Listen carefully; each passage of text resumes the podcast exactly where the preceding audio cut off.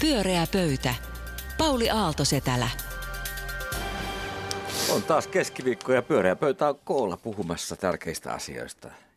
Ja tänään täällä on paikalla Ruben Stiller, Maija Vilkkumaa ja Juha Itkonen. Tervetuloa. Kiitoksia. Kiitos. Te olette saapuneet jakamaan teidän ajatuksenne koko kansan kuullen. Suomen kansa kuuntelee. Ja aivan varmasti sinne on odottaneet koko viikon. Mä katsoin, että jonohan tuolla jo oli jo ihan livenäkin, mutta, mutta niin ensimmäinen hei teema. Katsoin tässä lueskelin iltapäivälehtiä tänään, niin huomasin, että Teollisuusliiton puheenjohtaja Riku Aalto on paheksunut ja ihmetellyt, miksi hänen palkkaa niin kovasti tarkkaillaan. Ja mulla on hänelle hyviä uutisia. Huomenna julkistetaan kaikkien palkka- ja verotiedot. Selviää, ketkä tässä maassa paljon veroja maksaa. Ja mä ajattelin kysyä teiltä vähän, vähän alkuun niin kuin tämän suuren veropäivän kunniaksi. Mitä mieltä te muuten olette siitä, että Teollisuusliiton puheenjohtaja Riku Aalto tienaa 23 000 euroa kuussa? Hänellä on ollut erittäin nopeasti kehittyvä palkkakehitys. Se on paljon enemmän, mitä hänen ajamansa työntekijät koskaan voi Niin, ensinnäkin tämä ohjelma on aivan törkeä että sillä tavalla, että ammattiyhdistysliikettä vastaan heti ensimetreillä hyökätään tällä tavalla Pauli Aaltosetälän taholta. Riku on duunari. punainen huivi myöskin, kun Onko, onko sinun mielestäsi Pauli Aaltosetälä, onko, onko 23 tonnia liikaa duunarille? Sinun mielestäsi selvästikin se on ihan kohdallaan. Aivan palkka. täydellisesti Vaikka se on muutaman kohdallaan. kerran pääministerin palkka. Niin, Riku tekee varmasti tiukkaa duunia ja palkka on reipas. Sen, sen siitä sanon. Se Riipas on kaverikin kyllä niin kuin Niin, kovasti niin, esille niin, ollut tota- tässä viime aikoina. Kyllähän varmasti hommia joutuu tekemään. Kuitenkin ehkä toivoisin just tämänkin muistuttava siinä keskustelussa, joka joskus mustavalkoistuu siihen, että AY-liike vaan ihan hyvää hyvyyttään pitää pienen ihmisen puolta, niin kyllä tällaisilla palkoilla siellä varmaan niin kuin ihan semmoisia valtapoliittisiakin intressejä on näillä liitoilla ja johtajilla. Toisaalta kun tämä on palkkatuloa, niin siitä maksetaan myös tuloveroja. Sehän tällaisissa palkoissa on messevä, joten me kaikki hyödymme siitä. Tota noin, että kyllä mä, mä ylipäätään musta on hassua nämä verotiedot, kun näissä isketään aina siihen palk- tuloveroon. Koska sehän on niin kuin, kaikkihan sen tietää, että, että oikeasti rikkaat ei maksa mitään tuloveroa, vaan ne osaa niin kuin järjestellä omaisuutensa ja kaiken, kaiken, kaikki tulonsa jotenkin muuten. Että se, tämä ei musta, se ei kerro musta mitään, tämä, tämä tota, Kyllä siinä pääoma verotiedot. vero kerrotaan myöskin siinä Ei, samassa. niin, mutta se, että esimerkiksi miten sä osakeyhtiön kautta niin kuin hoidat sitä omaa tuloutustasi ja laitat sitä jonnekin muualle, niin kyllähän se tavallaan se, se ei kerro ihmisen tuloista mitään toi tulovero. No, eh, no, mä, Suurimman osan tulosta taitaa kuitenkin kertaa. mutta, Kyllähän mutta, aika moni iso palkkaninkin nyt sitten tietysti tienaa ihan palkkaa ja maksaa niistä palkkaveroa. Kun täällä on tehty jo tämä törkeä provokaatio, että tämä yleensä Yleisradiossa otettiin puheeksi, niin totean, että pitäisikö nyt Rikulle sitten maksaa niin vähän, että hän tulisi surkeassa ää, vaateparressa kapitalistien pöytään. Joutuisi häpeämään omaa pukeutumistaankin. 23 tonnia on minimi. Me sanomme SAKssa. 23 tonnia on ehdoton minimi. Nyt sä oot jo SAK. Joo, nyt, nyt SAK pois parikaarilta ja mennään Se on seuraavaan teemaan. kuka, on- kuka on päättänyt tänään hänen palkkansa. Että on itse päässyt päättämään, niin se on hieno asia. Niin, eikä me nyt anneta veroneuvontaa hänelle enempää varmaankaan. Ei, ei, ei, ei perusta, Vaan perusta jostain ihan muusta. osake- Niin, ole hyvä. Mistä puhumme seuraavaksi? Öö, Me puhutaan suomen kielestä. Hyvä. Tota, se on mulle hyvin rakas asia. Jotenkin näen, että suomen kieli on itse asiassa mulle tota, vähän niin kuin isänmaan korvike tai isänmaa. Se määrittää isänmaan rajat. Musta on ihana ajatus, että Suomeen tulee eri kulttuureista ihmisiä, joiden, jotka oppii, joiden etenkin joiden lapset oppii puhumaan suomen kieltä äidinkielenään. Sitten tulee musta semmoinen ihana semmoinen meidän, mei, meidän niin kuin vaikutus laajenee. Se on musta mahtavaa. Sen takia mä ehkä pystyn jollain tavalla ö, samastumaan siihen, kun suomen kielen lautakunta nyt oli, ö, on kriiseissään ja antanut tällaisen lausunnon, että suomen kielen rappio heidän mielestään etenee ja että suomen kielen asema jatkuvasti heikkenee suomalaisessa yhteiskunnassa. Muun muassa Janne Saarikivi, joka ei kuulu tähän lautakuntaan, mutta, mutta on tota, myöskin kielitieteilijä, hän on paljon puhunut tästä.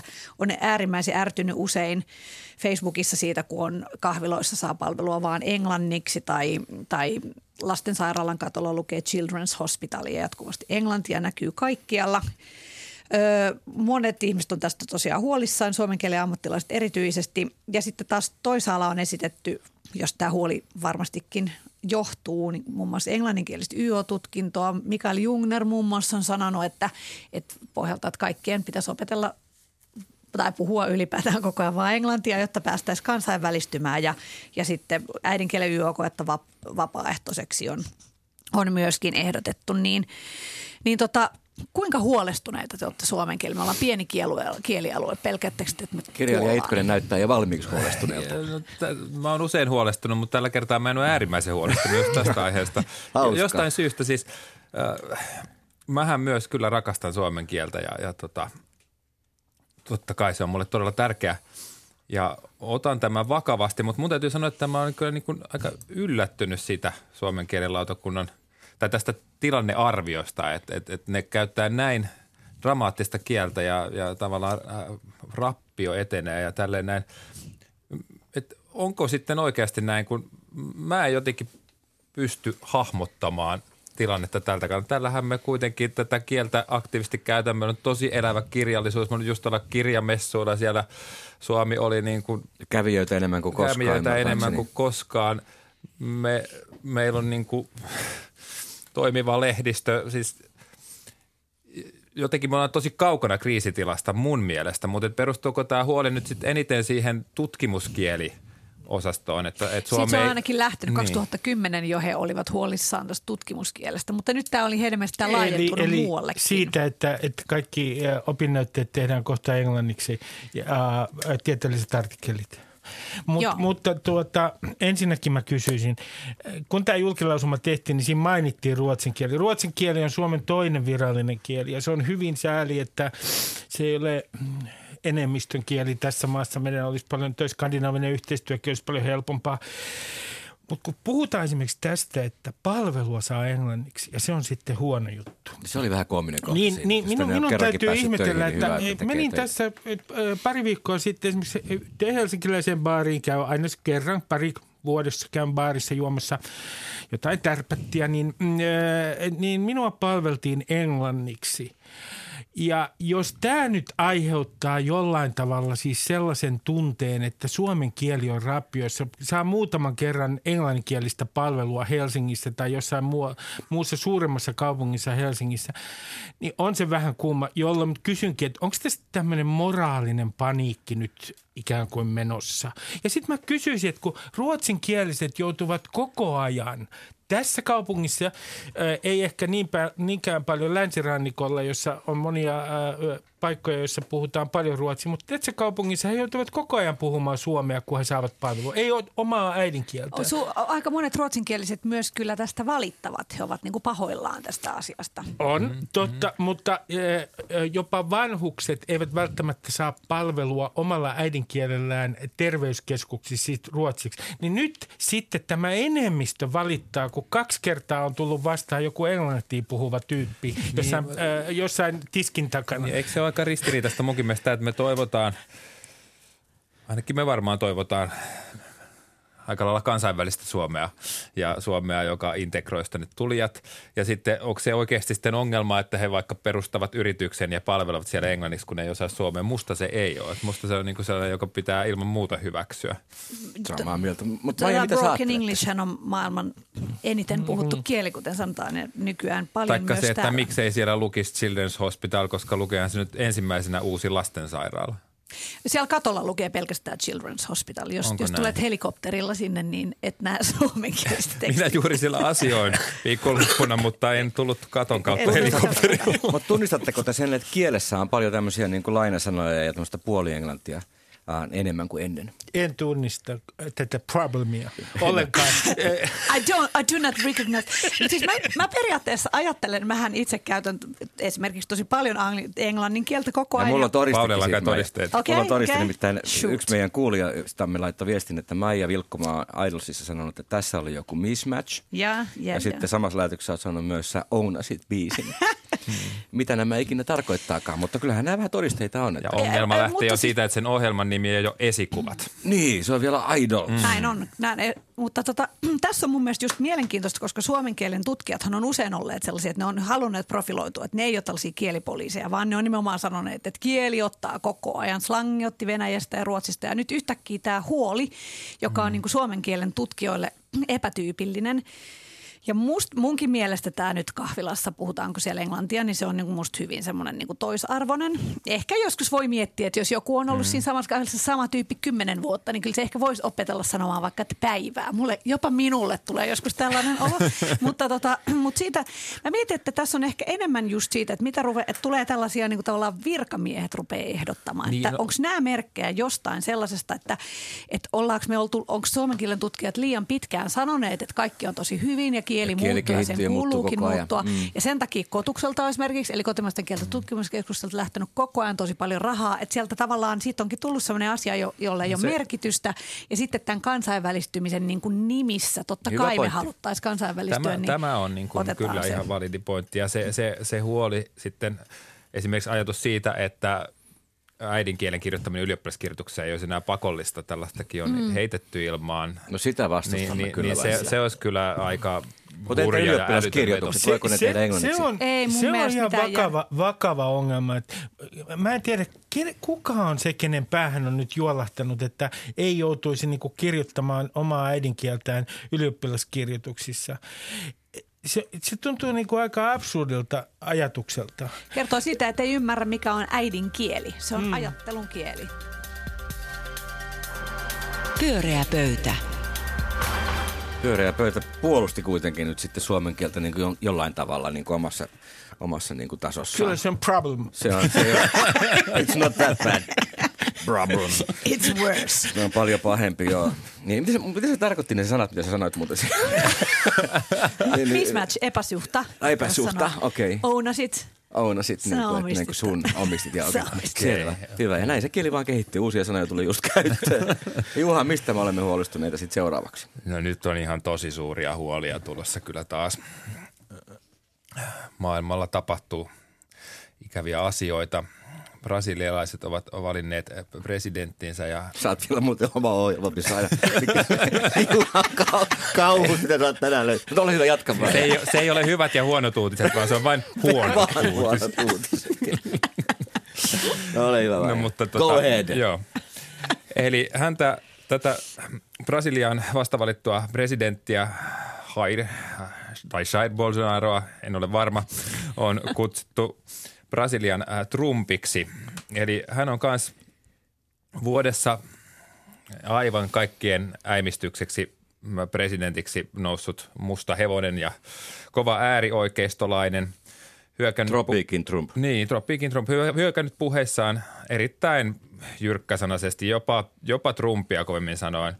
Ää, käytännössä kaikkia vähemmistöjä vastaan ihailee valtaa ja voimaa ja ankaria rangaistuksia ja on muun muassa ilmastut aika suoraan, ettei Brasilia aiemmin johtanut sotilasdiktatuuri ollut niin paha juttu. Ja Brasilian tämä demokratia on nyt suhteellisen nuori, joten uhka, uhka sille yhteiskuntajärjestykselle on kova – sitten äh, on vielä tämmöinen globaalisti erittäin huolestuttava juttu, että Amazonin sademetsähän on valtava, neljä prosenttia kai maapallon maa-alasta, jos ymmärsin oikein, ja puolet tästä on Brasilian valtion alueella. Eli tässä nyt käytännössä valtava hiilinielu, joka imee edes osan tästä meidän ilmakehään turruttamasta hiilidioksidista. Ja, ja äh, Bo- Bolsonaro on vaalikampanjassaan luvannut raivata metsää tehdäkseen tilaa maataloudelle ja muille kaupallisille intressille oikein niin kuin rajusti. Ja tämä nyt kääntäisi täysin itse asiassa varsin onnistuneen kelkan, että, että vuodesta 2005 vuoteen 2014 Brasilia toimi hirveän hyvin ja järkevästi ja tätä niin kuin maan käyttöä siellä saatiin hillittyä ja, ja, ja samalla päästöt putos jopa niin paljon, että jos, tämä, jos mun lähde pitää paikkansa, niin tämä vaikutus vasta sitä, kun koko Yhdysvaltain autokanta olisi ollut teiltä pois kolme vuotta. Eli niin paljon oli saatu aikaan. Mm-hmm. Mutta nyt ratkaisevalla hetkellä, josta olemme täällä aiemmissakin lähetyksessä puhuneet, niin jos hän pitää vaalilupauksensa, niin kelkka kääntyy. Eli tämmöisiä uutisia ja oletteko huolissanne? No, pitääkö tässä puhua niinku ihan rehellisesti? No se on mutta aika hyvä. Se on niin sellainen valinta, jonka aina, aina joutuu tekemään. Kun, kun luin tämän uutisen siis siitä, että, ää, että hän alkaa nyt hakata Amazonin sademetsiä, niin se on tietysti minun mielestäni huono juttu. Mutta mä huomasin myös semmoisen katalan taka-ajatuksen, että tämähän siirtää sitten vastuuta sinne Brasilian suuntaan ilmastonmuutoksen torjumisesta, jolloin me voidaan sitten Suomessa sanoa, että kyllä mä yrittäisin, mutta kun toi Bolsonaro siellä Brasiliassa, kun se ei noudata näitä käskyjä. Ja mä ky- kysyisin ihan, jos esittäisin ihan konkreettisena kysymyksenä, että jos hän todella aikoo toimia näin, eikö tässä ole koko tämän systeemin yksi heikkous? Mitä sanktioita meillä on Brasiliaa kohtaan, jos on päättänyt tuhota vaikka, tämä on hatusta vedetty luku, jos siellä päätettäisiin, että 70 prosenttia ää, Amazonin sademetsästä, jotka on Brasilian puolella, niin hakataan pois sen takia, että kaivosteollisuus ja maa- ja metsätalous tarvitsee laidunmaita, niin, niin mitä kansainvälinen yhteisö yleensä pystyisi tekemään? Me voitaisiin tietenkin yksilöinä esimerkiksi boikotoida näitä firmoja, jotain kaivosfirmaa ja näin, mutta minusta tuntuu, että tässä ollaan aika asettomia. Niin. Ehkä senkin takia, kun kyseessä on tämmöinen aika patakattila ja soimaa tyyppinen tilanne, että sitten me voidaan niin kuin lähteä suhteuttamaan näitä valtioiden rikoksia ja onko millä valtiolla sitten olisi niin kuin rehellisesti pokkaa asettaa sanktioita Brasilialle, en tiedä. Mm. mun Tämä on mielestä- tosi hankalaa. Ja mitä suurvaltoja teille tulee mieleen, jossa on joku äärimmäisen skarppio ja vastuullinen tota, niin johtaja tällä hetkellä? No ei nyt kyllä nyt. Ja Ei, silti tämä maailma jotenkin pyörii ja mm. aurinko nousee Suomi. ja to- toimitaan. Ja Me ollaan henkinen suurvalta. Englanniksi, omassa englanniksi voi sanoa, että there's an adult in. Mutta tota sitten... Kiitos, Ehkä thank jo, you. joka paikassa. Takkar. Me muuten tuhotaan suomen kieli yhdessä lähetyksessä. Kyllä, kyllä, Kaikkien kyllä. tulosten Se jälkeen. tapahtuu Ei tänään. lopetetaan. Lopetetaan. hirveästi englantia. Puhutte suomea kaikki. Tota noin, äh, niin siis toihan on, mä en niin kuin, mulle ei tule ollenkaan tuollaista, että jotenkin hiilijalanjälkeeni vastuu nyt siirtyisi mihinkään, kun se on tavallaan niin lähellä se, se on niin lähellä se, ne kaikki kauheudet, että jotenkin tuntuu, että, että se vaan, sittenhän se vaan niin kuin nopeutuu se apokalypsi, joka on sieltä tulossa, mutta tota, se miksi tämä, totta kai toi toi koko sademetsäasia on niin kuin järkyttävä, mutta toinen, mikä, mikä, miksi tästä on, miksi tämä tuntuu niin huolestuttavalta, vaikka Brasilia on meistä kaukana ja niin edelleen, niin todellakin tämä tämmöinen Tämä tämmöinen tietynlainen pop, populisti, joka niin kuin sanoo hirvittäviä asioita. Sitä on sanottu, että ei Brasiliassakaan tällainen ollut niin kuin liian ruma edes raiskattavaksi. Hän sanoi jostain toimittajasta ja noin. Niin, niin on. Aika hur, niin kuin, että sellainen tavallaan menee läpi, niin siinähän on jotain niin kuin, aika vaikeasti käsitettävää, että vaikkakin Brasilia on ihan, totta kai se on tosi erilainen maa kuin Suomi, eikä me voida oikeastaan ehkä käsittääkään sitä, miten paljon siellä on ollut turvattomuutta. Siihen tämä jotenkin niin kuin liittyy, että siellähän on, mä oon käynyt Riossa todella todella kaunis kaupunki, mutta just ne favelat siinä ympärillä, se, että, sä, että niin kuin poliisi on täysin korruptoitunut ja lapsikidnappauksia tapahtuu koko ajan, niin siellähän totta kai ihminen, joka jo, jonkin, jollain tavalla pystyy ilmaisemaan, että olisi tulossa jotain niin kuin tasaisempaa, niin voi saa ihmisten niin kuin sympatiat päälle. Mutta just tämä niin kuin naisviha, vähemmistöviha, niin. luontoviha, kaikki tuommoinen niin kuin leviää semmoisen jonkun ihme turvallisuuden nimissä, niin se tuntuu hurjalta. Niin, siis tässä on eh, tietysti yksi ongelma myös, että se, että, että jos on eh, maa, joka, jossa taloudellinen epätasa-arvo on ja kuilu niin suuri eh, yhteiskuntaluokkien välillä kuin eh, Brasiliassa, niin tässä se nyt sitten nähdään, että tätä ilmastonmuutoskysymystä ei voida oikein käsitellä erikseen – koska nämä populistithan pääsee nimenomaan valtaan sen takia, ja tämä Bolsonaro pääsi valtaan nimenomaan sen takia vielä, että siellä on erittäin korruptoitunut ää, poliittinen, mm. poliittinen kulttuuri. Mm.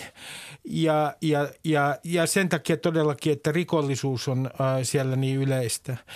Niin kaikki muut tekijät vaikuttaa siihen, että valtaan nousee sellaisia hahmoja, jotka sitten oikeastaan antaa piut paut esimerkiksi Amazonin sademetsille. Mm. Et yhtälö on varsin monimutkainen, mitä tulee on. näiden... Ja YK on melkoisen voimaton, varmaan uudelleen rakennettavissa, mutta tällä hetkellä se ei noihin kyllä pysty vaikuttamaan. Tavallaan tämän Bolsonaron vartaan nousu mun on niin kuin itse asiassa helpompi ymmärtää kuin Trumpin valtaan nousu, just kun mm. miettii tätä Brasilian tilaa, korruptiota, rikollisuutta. Silloin niin kuin jotenkin helpommin ymmärtää, että ihmiset on valmiit tarttuu mihin tahansa korteen. Ja tämä Bolsonaro käsittääkseni on nimenomaan sellainen, hän oli itse asiassa hyvin tuntematon. Ja, niin vaikka hän on parlamentin jäsen. Niin vaikka on parlamentin jäsen, mutta kuitenkin nousi aivan piilosta nousi, Joo, koska kyllä. haluttiin tavallaan mitä tahansa muutosta. Ja se on se, se on se toistuva kuvio ja se tuntuu niin huolestuttavalta, että, että miten voidaan olla siinä tilassa – siis muualla paljon niin kuin paremmin toimivassa yhteiskunnassa kuin Brasiliassa, että käsitetään, että nyt oltaisiin niin huonossa tilanteessa, että mikä tahansa muutos, millä tahansa riskillä on niin kuin sellainen, johon kannattaa tarttua. Se on hyvä kysymys. Se on omituista. Että demokratia ei siis niin. osin kyllä toimi noissa valtioissa.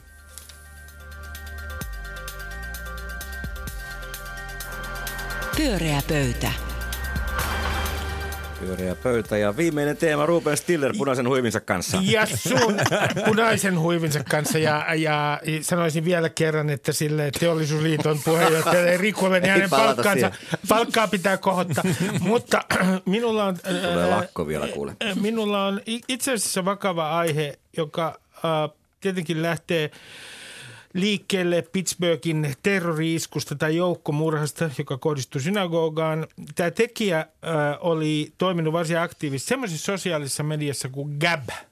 Gab on äärioikeistolaisten oma sosiaalinen media, jossa saa kuollata ja oksentaa tois, toisille eh, samanhenkisille ihan minkälaisia mielipiteitä tahansa. Ja nyt on käynyt niin, eh, että tämän joukkomurhan jälkeen eh, Gabilta on otettu tepseli pois seinästä. Toisin sanoen Gab, nämä internet-palveluntarjoajat on estänyt Gabin toiminnan. Tämä on hyvin mielenkiintoinen äh, keissi sen takia, että nyt ensimmäisen kerran on pystytty oikein niin kuin, äh, lähdetty, ehkä tämä ei ole ensimmäinen kerta, mutta pystytty tekemään jotain konkreettista niin, että viha ei leviä. Ja on käytetty aika kovia keinoja sen estämiseen, että viha ei leviä. On estetty tällaisen sosiaalisen median toiminta. Ja mun kysymys teille kuuluu, että mitä, eikö meidän pitäisi niin kuin koventaa yleensäkin rangaistuksia? Siis kerta kaikkiaan saada tämä sosiaalinen media jollain tavalla kerta kaikkiaan kuriin. Mä otan yhden esimerkin. Saksassa on nyt jo semmoinen lainsäädäntö, että 24 tunnin kuluessa täytyy tietyt vihaviestit poistaa sieltä ää, ää, alustalta tai muuten tulee oikein kovat sakot. Ja nyt mä kannattaisin esimerkiksi Suomeen sitä, että jos joku tuolla somessa kiihottaa kansanryhmää vastaan vihaa, niin, niin korotetaan näitä korvaussummia niin, että lähtee esimerkiksi omakotitalo. Että sen jälkeen voi tietenkin sitten miettiä, kun ei ole enää sitä omakotitaloa. Ja kun on tuomittu oikeusasteessa, mä uskon, että pelotteet ja taloudelliset pelotteet voisivat tässä toimia. Ei ole rangaistusten kannalla, olen kovan säätelyn kannalla. No niin, tähän on tultu. Juha, sano jotain. Tämä on meidän Bolsonaro. Tämä lupaa kovia rangaistuksia. Ja mä, kyllä, kyllä, mä, mä oon taipuvainen niin kuin seuraamaan häntä. Tämä kuulostaa musta järkevältä. Että tässä toimii nyt mielenkiintoinen psykologinen mekanismi. Punaiseen huiviin pukeutunut Ruben on niin kuin todella kyllä. vakuuttava hahmo. Haluaa lisää palkkaa ja lisää kieltoja ja lakeja ja rangaistuksia. No kun tämähän on tämä, kyllähän tämä some on niin kuin – tullut osaksi meidän kaikkien elämää ja sekä hyvässä että pahassa se on niin kuin tuonut ihan uudenlaisia juttuja. Jos niin kuin hyvässä, just yksi mun tavasin ystävääni, joka sanoi, että hänen vanhin lapsensa on sellainen, että ei ole koskaan oikeastaan saanut semmoisia tai ei ole hirveästi semmoisia niin läheisiä ystäviä ja sielunkumppaneita tullut koulussa, mutta on löytänyt Twitteristä samanhenkisiä tyyppejä ympäri maailmaa, joiden kanssa tapaa sitten niin kuin ihan livenäkin ja mahtavia tyyppejä ja se tavallaan niin kuin laajentaa kaikkea Me Too-liikettä. Tuskin olisi tullut ilman tätä, koska se tavallaan se, ne naisten tarinat ja se, että miksi ne on ollut aikaisemmin hiljaa perustu häpeään ja siihen, että luulee, että on ainoa ihminen jo itse syyllinen niihin tilanteisiin. Sitten kun kuulee muiden tarinat, niin se voimauttaa ja silloin voi tulla sellaisia vallankumouksia, jotka on hyviä ja sen takia tavallaan niin kuin musta se on hienoa, että se on. Mutta sitten on myös tällaista, että eihän tätä niin kuin, sehän on ihan järkyttävää, mitä sit, kun sieltä ne maalittaa toimittajia tai, tai ketä vaan. Varmaan teidätkin on joskus, mutta on ainakin maalitettu muutaman kerran. Se on ihan järkyttävää se, mitä sitten rupeaa tulee sitä. Mutta siitähän tuli tuomio Iljanitskille. Ja, me, ja se on hienoa ja se, mä oon samaa mieltä tuossa, että nimenomaan, että mua innosti se, kuinka ison tuomion, niin se on musta ehdottomasti Mm, ollut niinku- esimerkki. Mutta Nää- nää nyt mainit- yhden tärkeän main- pointin muuten. okei. No. Siinä, et, et, et, ilman muuta on hyvä, että tulee sä, säätelyä ja sitä on jo tulossa etenkin kaikkiin näihin algoritmivetosiin datayhtiöihin ja se, se on tärkeää. Mutta tämän GAP-palvelunhan sulki muut nettiyhtiöt. He Näin teki oli. päätöksen, mitä Näin me oli. pääsemme näkemään. Että ei näe siinä mitään ongelmaa. Se ei ollut mikään lainsäätäjä, se ei ollut mikään Euroopan komissio, se ei ollut mikään viranomainen, vaan toiset nettifirmat No. sulki sen palvelun. Eli siis Google. Vetämällä tepselin seinästä, kyllä. No, mä en näe tässä tapauksessa siinä ongelmaa. Se voi, Mutta mut si- eikö se periaate ole sama? Jos olisi voi yhtä hyvin vetää sen jonkun ilmastojärjestön niin, tota, niin, sivuston panna nurin. On, on herättää se kysymyksen siitä, että kuka meitä hallitsee. Kuka tai kuka meitä hallitsee hallitsee? sitä verkkoa, joka Joo. Mä, mä en, en, en tietenkään, mä, mä olin sattuneesta syystä, kun tämä tekijä, tämä Pittsburghin joukkomurhan tekijä oli käyttänyt tätä Gabia, niin mä huomasin itsessäni se reaktio, että mulla oli oikeastaan ihan sama, kuka estää tämän sosiaalisen median toiminnon. Näitä uhreita, he, heitä ei eh, voida tälle maan päälle enää palauttaa, mutta se mitä me voidaan tehdä, niin me voidaan estää esimerkiksi äh, tämän alt-rightin ja näiden uusnatsien keskeisen koko, kokoontumispaikan toiminta. Ja mä uskoisin, että sillä saattaa ainakin vähäksi aikaa olla jopa jotain niin kuin merkitystä. Sitten mä kiinnittäisin myös huomiota yhteen asiaan, kun mä sanoin, että äh, tästä pitäisi antaa kovempia ikään kuin taloudellisia sanktioita kiihotuksista kansanryhmää vastaan, niin niin mä tarkoitan myös sitä, että vastuuhan on siirtynyt meille kaikille. Me ollaan niitä julkaisijoita. Ja kun sitten niin kuin tavallaan, sekin on vähän yksinkertaista, että syytetään vaan näitä ää, internetfirmoja, ää, ää, näitä sosiaalisen median firmoja. Koska meillähän on, mehän tehdään itse moraalisia valintoja. Ja silloin äh, tuntuu välillä siltä, että niin kuin median kuluttajaa ikään kuin jollain tavalla, äh, miten mä sanoisin, hemmotellaan tai varotaan.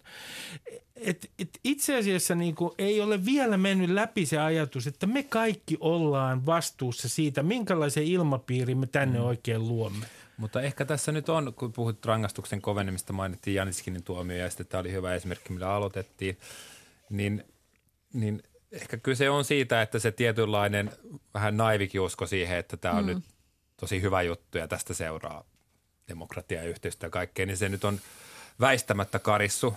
Ja nyt me aletaan olla vaiheessa, jossa ehkä tilannetta aletaan jotenkin yrittää ottaa haltuun, että siellä määritellään niin tuomioita, määritellään mm. sanktioita.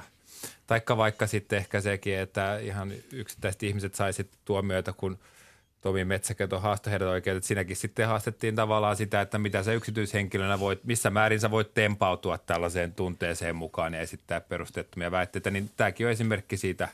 Niin Se on totta. yllätys, että netissä ei saa toimia yhtään mm.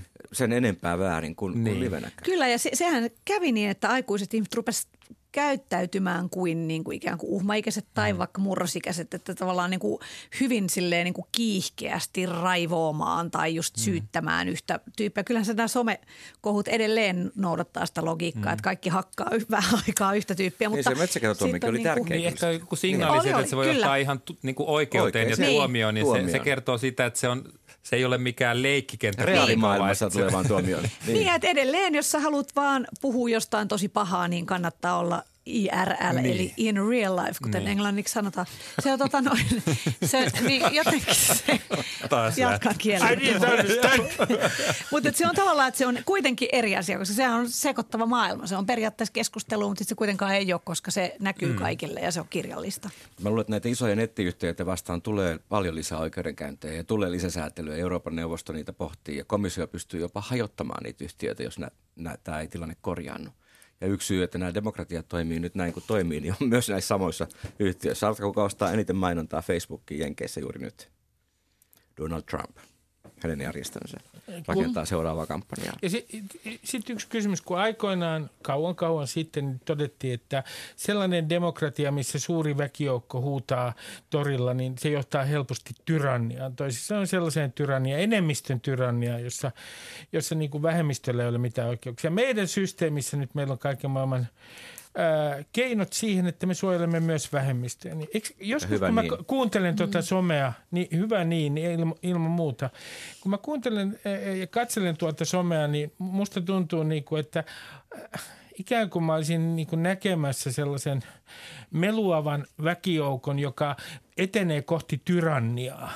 Ja erityisen huolestuttavaa on se, että pienet joukot voi siellä niin kuin ikään kuin saada itsensä näyttämään siltä, että ne on paljon vaikutusvaltaisempia kuin ne viime kädessä lukujensa perusteella. Niin on siellä omassa kaikukammiossaan vaikutusvaltaisia. niin. Pyöreä pöytä. Pyöreä pöytä ja suora lähetys, live lähetys on juuri kääntymässä. Äh, Oli ihan jees mahtavaa Maija Vilkkomaa, Juha Itsinen. Te fantastic. olitte, Awesome. te olitte hyviä tänään. Ja näin pilasimme kauniin suomen kielen, joka ei ole muuten ihan niin pieni, mitä ihmiset luulee. Se on kohtuullisen iso kieli, jos verrataan maailman kieliin. Minun nimeni on Pauli Aaltoset ja tämä oli Pyöreä pöytä. Hei hei. Moi.